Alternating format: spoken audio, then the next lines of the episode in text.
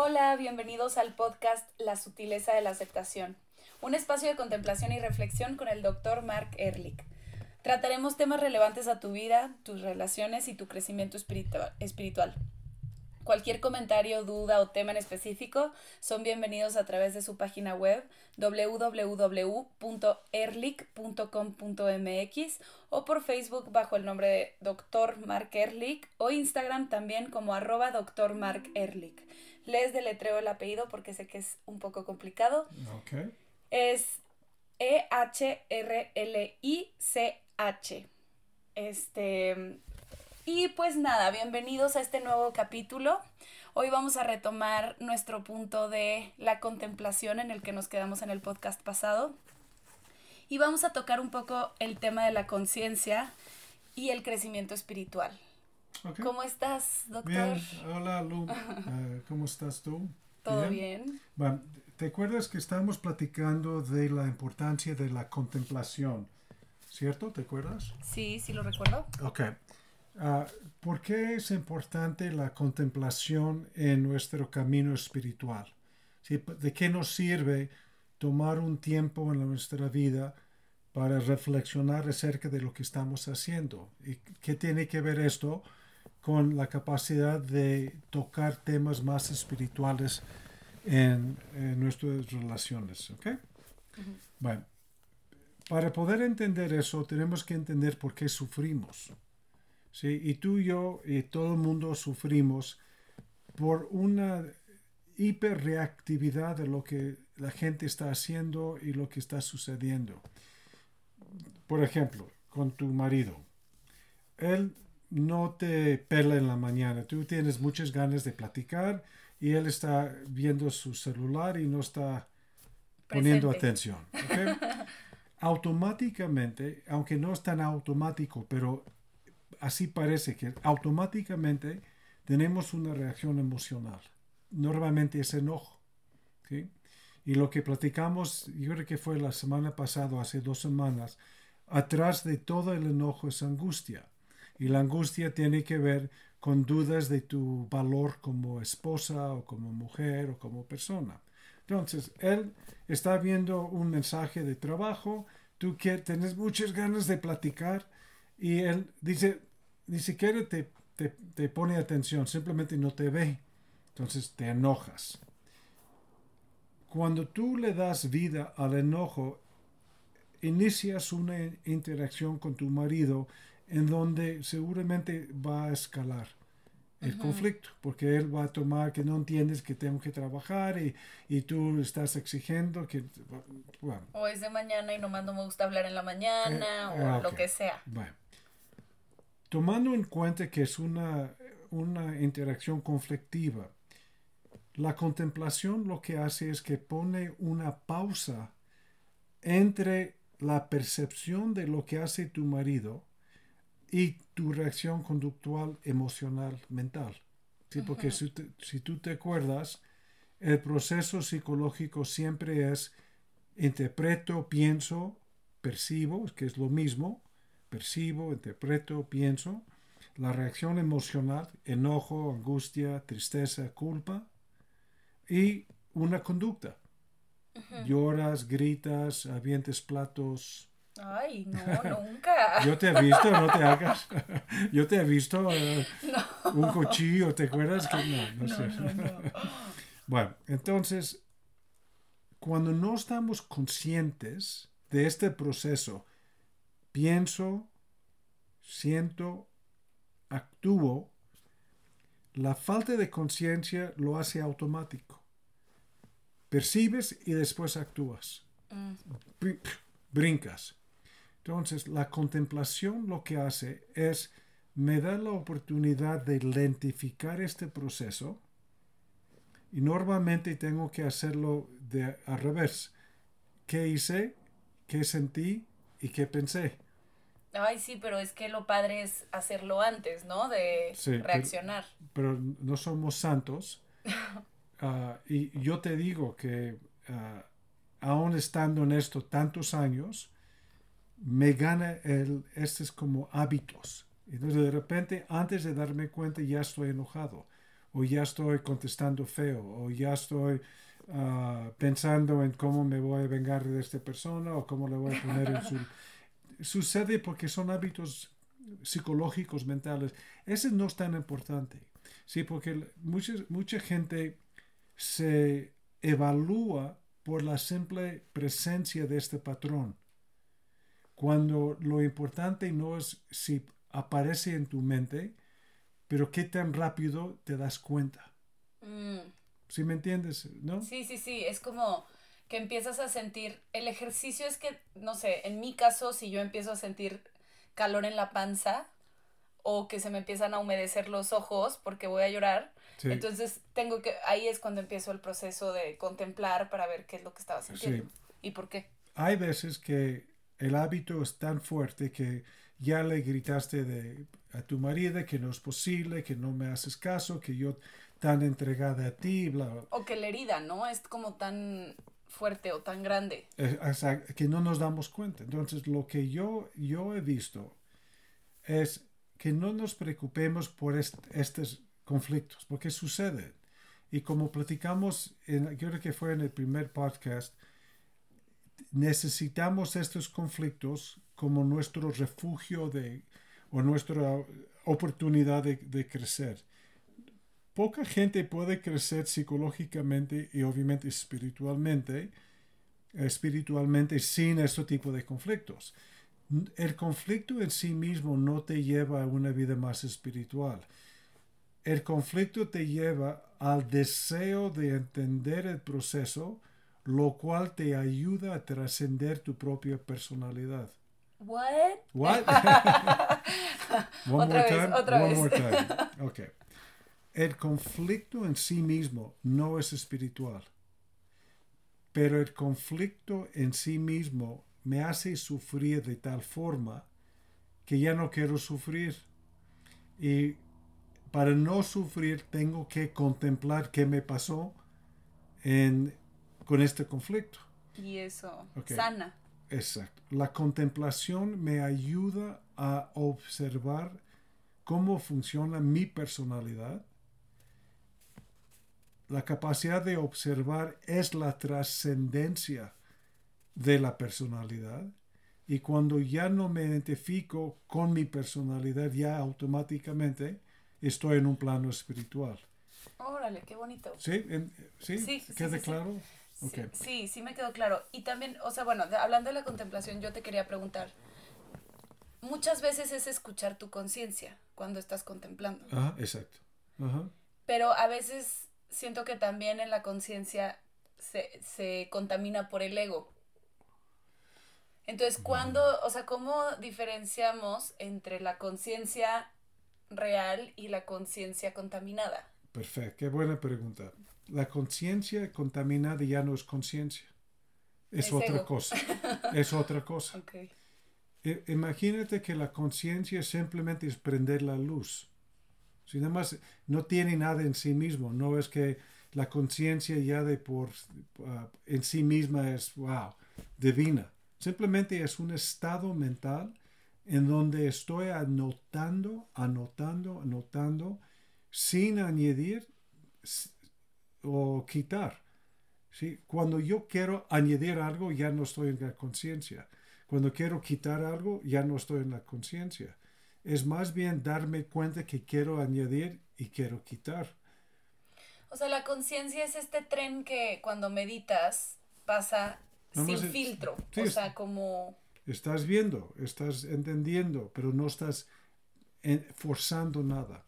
Yo, yo he visto gente que cuando quieren mejorar sus relaciones, hacen un esfuerzo demasiado fuerte. Es como, y uno tiene que preguntarse por qué estoy haciendo un esfuerzo, tanto esfuerzo. Te voy a dar un ejemplo importante que lo, he visto mucho en las parejas. Uno se da cuenta que la relación ya no, ya no funciona, pero genera mucho miedo. Entonces, en vez de, reconocer el miedo, entran a un proceso en donde traten de convencerse de que tienen razón de no querer estar en la relación. Entonces se fijan demasiado en todos los defectos del otro. Se vuelven como cazadores de defectos. Mm. Cuando yo me doy cuenta de esto, les pregunto, a ver, ¿por qué tanto esfuerzo en ver lo malo? Porque en realidad tengo que ver lo malo porque no quiero aceptar que está tan malo. Y ya llegué a un momento en donde ya no quiero estar en esta relación.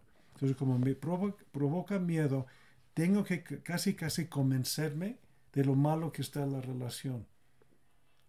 Ay, qué feo. Pues sí, me expliqué en esto porque está un poco como ah, revuelto, sí. Pero no, sí entiendo, o sea, como me tengo que convencer de que o tiene solución el que no esté funcionando. O sea, de cada problema que le encuentro, entonces hay que buscar una solución y por eso te vuelves casa problema.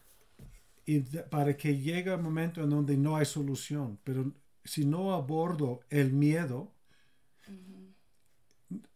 voy a tener que tratar constantemente, ah, convencerme y buscar pleitos para que, ya ves, la relación está tan mal que ya no hay remedio. Por eso busco problemas. Claro cuando yo en estos casos pido a la persona que contemple el miedo, no que contemple los problemas. ¿Cuál es el miedo? Claro, claro. Y normalmente es miedo de sentirse fracasada o miedo de ser criticada por no echar suficientes ganas o cada quien tiene su propio rollo. Pero el, el miedo es algo que tenemos que lentificar.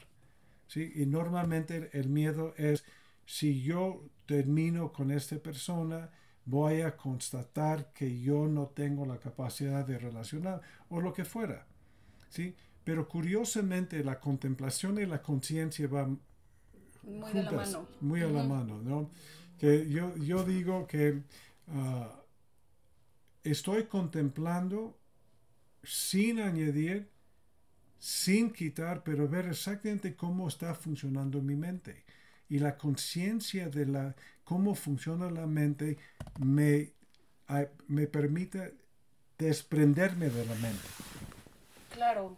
De eso que hablabas del miedo y las parejas, creo que también, o sea, bueno, a mí en lo personal, cuando empiezas a entrar en esta dinámica densa con tu pareja y da miedo, muchas veces cuando contemplo el miedo, me vuelvo a enamorar. Ah, ¿cómo es esto? ¿Por qué? Porque le quito toda esta como energía a ah. ver estas cosas, o sea, los errores en mi pareja o los errores en mí con mi pareja también. Y cuando contemplo el miedo y contemplo esa angustia y veo de dónde viene, me deja verlo por lo que realmente es en lugar de estar viéndole todos los detalles negativos. Y lo que haces con esto es que te separas de todo el rollo de la mente densa, que simplemente es sufrimiento. Cuando te desprendes, porque estás dando, te estás dando cuenta de cómo tú estás contaminando la relación con, con, tus necesidades y tu urgencia que tu pareja tiene que hacer esto, regresas a un estado de paz y a través de este estado de paz y aceptación puedes sentir el amor. Puede ser que no hay... Que ya no exista, pero cuando existe, existe. Eh, exactamente. Lo que nos cuesta, nos cuesta mucho trabajo a lo mejor reconocer y aceptar que igual ya la relación ha cambiado, que no me está dando lo que yo estoy buscando. Pero no es ni con miedo, ni con enojo, es con cierta como añoranza o nostalgia, pero no cuestiones esta realidad. Pero este es un estos son casos mucho menos probables que el darme cuenta de cómo yo estoy provocando un conflicto porque no estoy contemplando. Simplemente estoy, como decimos en inglés, acting out y, sin la capacidad de identificar este proceso, simplemente empiezo a, creer mis propios rollos. Estás actuando a través del miedo. Exactamente. Entonces, lo que la contemplación y la salud mental es, es básica. Es tan importante porque es la contemplación que me ayuda a darme cuenta de lo que yo hago. No estoy contemplando lo mal que está haciendo el otro, eso no es contemplación, ese es simplemente clavarme en mis propios mm, errores mentales. Ah, cuando la gente me, empieza, a que, empieza a quejarse de su pareja, sus hijos, su jefe, sus vecinos, dice, ok, ya, ya entendemos, actúan mal, pero ¿por qué te afecta?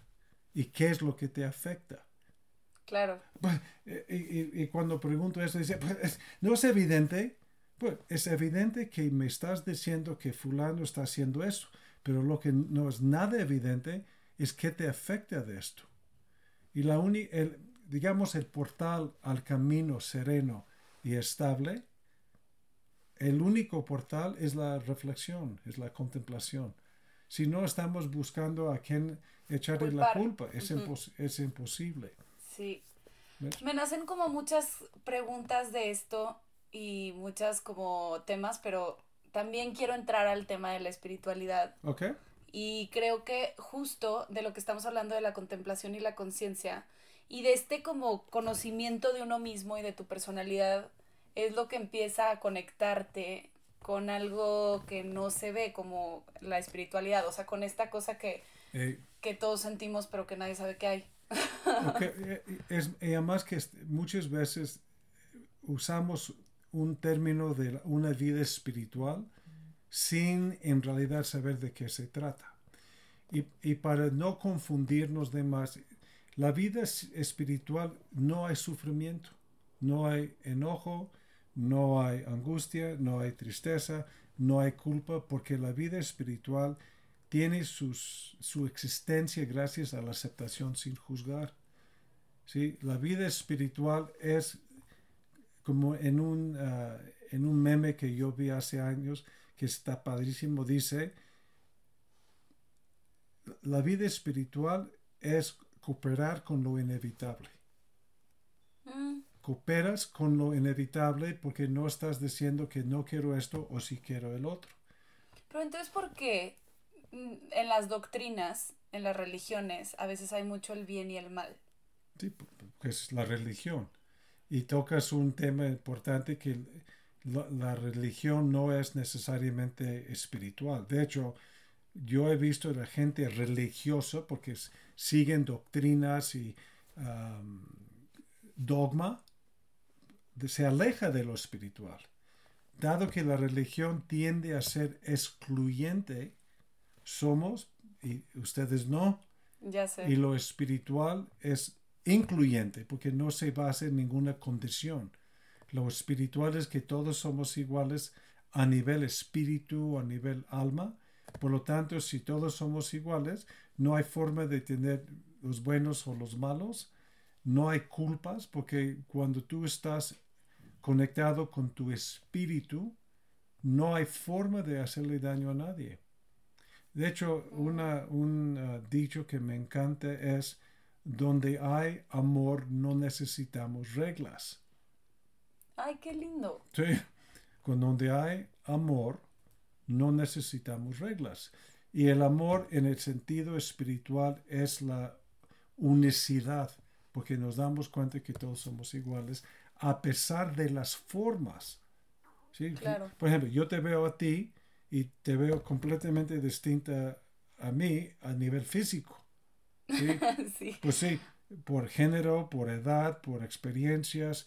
Ah, pero cuando uno está conectado con el nivel de espíritu o alma, estas diferencias de forma se vuelven irrelevantes.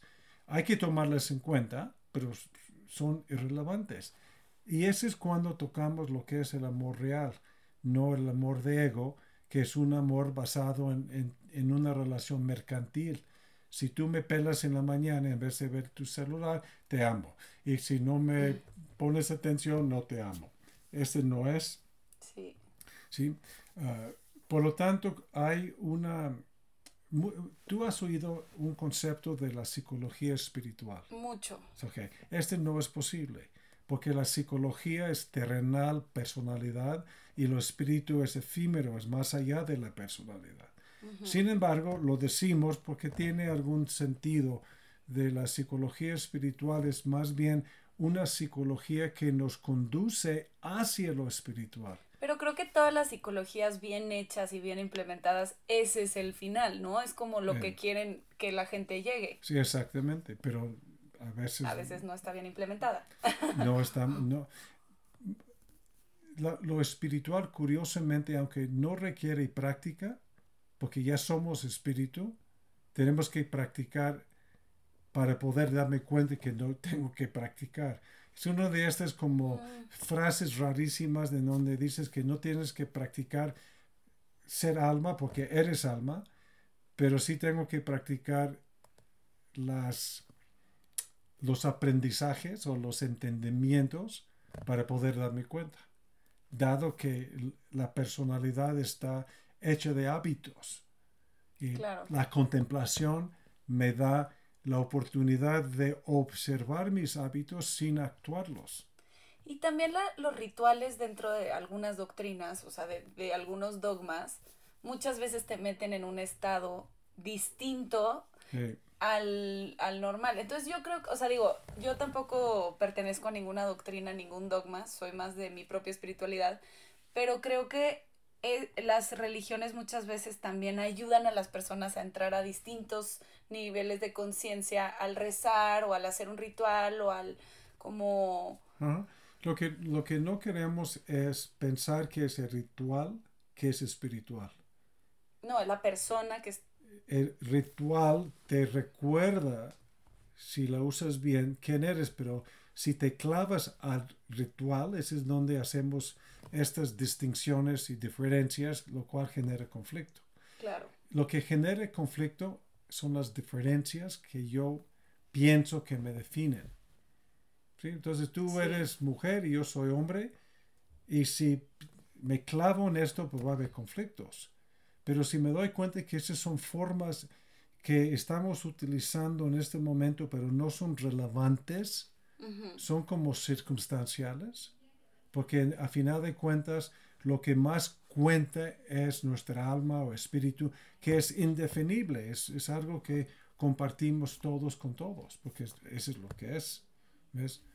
Pero ese es ya a lo mejor temas que podría ayudarnos a fijar una meta, pero en el día con día no, no ayuda tanto. Eso era lo que te iba a preguntar, que cómo llegas, o sea, ¿qué, ¿qué consejo darías como para comenzar a encontrar este, esta espiritualidad personal? es, tan importante ver qué es lo que nos hace sufrir. Es, una de las, para, paradojas ah, más importantes en, nuestra vida cotidiana. Los conflictos nos pueden llevar a sufrir y clavarnos en ser víctimas o, bien manejados, puede iluminar quién soy yo, qué hace necesario el conflicto, y cuando yo me doy cuenta de cómo yo genero el conflicto, curiosamente me lleva a un nivel de espíritu. De conciencia y de espíritu. Sí, sí. Ah, por eso yo, hemos, tú y yo que hemos platicado de la mente densa y la mente sutil, es muy complicado va de, la, de los conflictos reales y las, estar a la defensiva a de repente estar iluminado. Es muy complicado. Pero lo que sí puedo hacer es de la mente densa darme cuenta de cómo yo estoy generando conflictos, pero la conciencia viene de la mente sutil. No puedes tener conciencia de la mente densa desde la mente densa. Claro.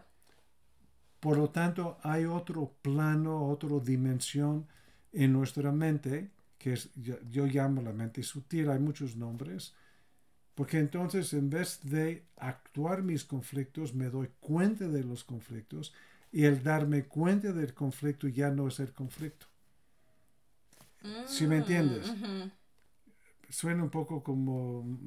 Confuso, pero no, lo entiendo. O sea, sí, cuando ya hiciste el trabajo para este conflicto, muchas veces ese conflicto ya cuando lo revisitas ya ni siquiera existe. Ya no es un conflicto porque me doy cuenta, ah, claro, yo tengo una herida infantil de querer sentirme amado y a través de mi, mi vida yo he simbolizado mi esposo haciéndome caso en la mañana como yo soy amada y por lo tanto cuando no me hace caso no soy amada. Ah, pero no estoy actuando esto, me estoy dando cuenta de eso. Esa es, esa es, esa es la función de la contemplación y, y no puedes contemplar si no tienes conciencia. Sí, claro. La contemplación es la conciencia acerca de un punto sin tener que hacer nada al respecto. ¿Sí? Por eso es tan, tan complicado en el momento. Ya, a las 8 de la mañana, uh, los dos un poco... Ah, entonces ya están en el conflicto. No, pero más tarde en la noche puedes, o en la tarde, o cuando estás en algún lado, que puedes decir, a ver, que, déjeme ver paso por paso lo que pasó y en qué momento empiezo yo a generar el conflicto. ¿Sí? Entonces, ¿qué, qué sucede? Entonces, contemplo, y dices, ah, me desperté, ya, yo estoy revisando mi memoria de esto y curiosamente no empecé en ceros. Cuando ya me desperté, ya había tenido una memoria de otro evento del el día anterior que no platiqué porque estaba ocupada. Ya, entonces ya me doy cuenta que, ah, la acumulación. ¿En qué momento me sano? ¿Sí? No me sano cuando le digo, es importante que tú me haces caso en la mañana. Ese no es sanar, ese es resolver. Claro. Sanar es cuando me doy cuenta cómo yo todavía estoy dando importancia a tantas necesidades psicológicas cuando en realidad si soy un ser perfecto y digno de ser amado, puedo pedir la atención, pero no exigirla. En este momento cuando te das cuenta. Pero luego eso está bien difícil porque la pides y tienes que no esperar nada a cambio. Y luego muchas veces el otro, digo, lo estás pidiendo y lo estás haciendo verbal, pero el otro muchas veces no, no tiene tiempo o tiene otras necesidades. Ok, no te hagas. Si estás, todos tenemos expectativas. No lo vas a decir a tu marido, por favor, en la mañana que soy muy sensible, hazme caso. Y nada más te lo digo, por, no, es porque de veras lo necesito. El cambio es reconocer que nada más porque tienes una necesidad, tu pareja no tiene que atenderla. Ya sé, eso está difícil. Entonces ahora pasamos a las expectativas, porque las expectativas también son otro punto muy difícil. Ok. Pero cuando te das cuenta que tu necesidad es un me gustaría. Un capricho. Es, pues, no necesito eso. Me gusta, me gusta. entonces, ¿qué haces? En obviamente en el momento a las 8 de la mañana no haces todo este rollo, porque tu respeto por sus rollos es que dice, bueno, está muy ocupado, mejor lo agarro cuando está más tranquilo y platicamos de esto. Claro. Y, y conociendo a tu marido, eh, hay momentos en donde ya estamos simplemente tomando una copita o caminando. Entonces, oye, fíjate que me di cuenta cómo yo te predispone a fallarme. Y te va a decir cómo. Sí, porque yo sé cómo, cómo estás trabajando en este momento, que estás muy dedicado a que tengas y que tengamos éxito. Entonces, ¿qué haces? Me despierto en la mañana y lo primero que quiero es que me hagas caso. Y sé desde antemano que no estás en un momento donde me puedes hacer caso. ¿Sí? Pero sí para mí es importante en un momento que me haces caso. ¿Cómo lo podemos hacer? para que nos funcione a los dos. Exactamente. Eh, y ahí tú conviertes un conflicto en un momento nuevo de intimidad. Me gusta.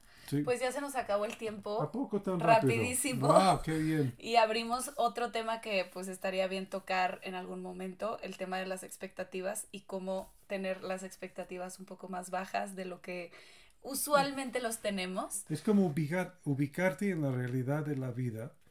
Ah, como por ejemplo, siempre hay conflictos. Esa es una de las premisas que podemos seguir platicando, que la vida espiritual no es de ausencia de conflicto es más bien el darte cuenta cómo tú mismo fabricaste este conflicto. y, y, para, ¿Y para qué? Sí, eso también es sumamente importante. ¿Para qué fabricas de conflicto? Pero eso ya lo vemos la semana que entra. La semana que entra. Pues muchísimas gracias por estar aquí con nosotros. Recuerden que nos pueden mandar un mensaje, cualquier duda, cualquier pregunta a arroba doctor Mark Ehrlich en Instagram, Mark Ehrlich en Facebook o la página web. Que es www.ehrlich.com.mx. Muchas gracias, nos vemos la próxima semana. Bye bye, Lu.